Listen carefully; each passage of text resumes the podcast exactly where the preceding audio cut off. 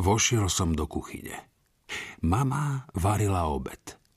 Mala sa stretnúť s kamoškami z nedelných homší. Nalial som si do pohára trochu pomarančovej šťavy. Mama sa na mňa usmiala. Zaželáš mi dobré ráno? Hm, porozmýšľam o tom, odvetil som. Aspoň, že si vyliezol z postele. Hm, musel som o tom dlho uvažovať. Prečo chlapci toľko spia? Jednoducho nám to ide. Rozosmiala sa. E, tak či onak, e, nespal som. Počúval som e, Labambu. Richie Valens, podotkla takmer šeptom. Také smutné. Dopadalo rovnako ako Patsy Klein. Prikývla. Niekedy som ju prichytil, ako si pospevuje pieseň Crazy a usmial som sa. Opetovala mi to. Ako by sme mali spoločné tajomstvo. Mala príjemný hlas letecké katastrofy, zašepkala. Asi to chcela povedať skôr sebe, než mne. Richie Valens zomrel mladý. Mm, niečo však urobil. Naozaj niečo dokázal. No ja? Čo som spravil ja? Máš ešte čas, ubezpečila ma. Množstvo času.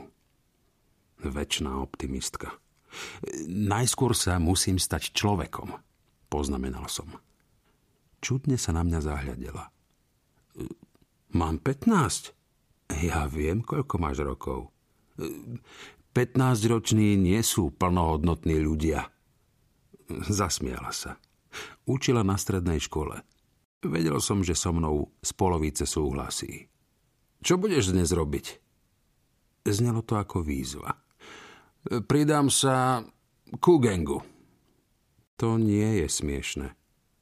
Som Mexičan, nerobíme to azda? Naozaj to nie je smiešné. Tak nie je. Odvrkol som. Dobre, tak nie je. Hm. Pocitil som nutkanie odísť z domu. Nie, že by som mal kam ísť. Keď nás mali navštíviť mamine kamošky z nedelných homší, zdalo sa mi, že sa zadusím. Nešlo o to, že všetky mali po 50 v tom problém nebol.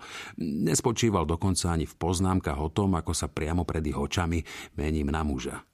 Keď som začul kravinu, vedel som ju odlíšiť od pravdy. V tomto prípade to boli milé, neškodné, láskavé reči. Zvládol som, keď ma ženy chytili za plecia a povedali pozrime sa, podobáš sa na otca. Nie, že by sa mali na čo pozerať. Bol som to jednoducho ja. Áno, naozaj som sa podobal na otca. Nemyslím si, že to bolo niečo výnimočné. Najväčšmi ma však sralo to, že mama mala viac priateľov ako ja. Pripadalo mi to veľmi smutné. Povedal som si, že, že si pôjdem zaplávať na kúpalisko v Memorial Parku. Neznelo to kto vie ako, no aspoň to bol môj nápad. Cez plece som si prehodil starý úterák. Keď som bol vo dverách, mama mi ho vymenila za lepší. V jej svete existovali isté pravidlá, ktoré som nechápal. Netýkali sa však iba uterákov. Zahľadela sa mi na tričko. Zachytil som jej odmietavý pohľad.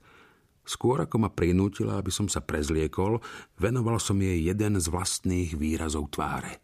Toto je moje obľúbené tričko. Ohradil som sa. Nemal si ho na sebe už včera? Mal, priznal som. Je na ňom Carlos Santana. Ja viem, kto to je, upozornila ma.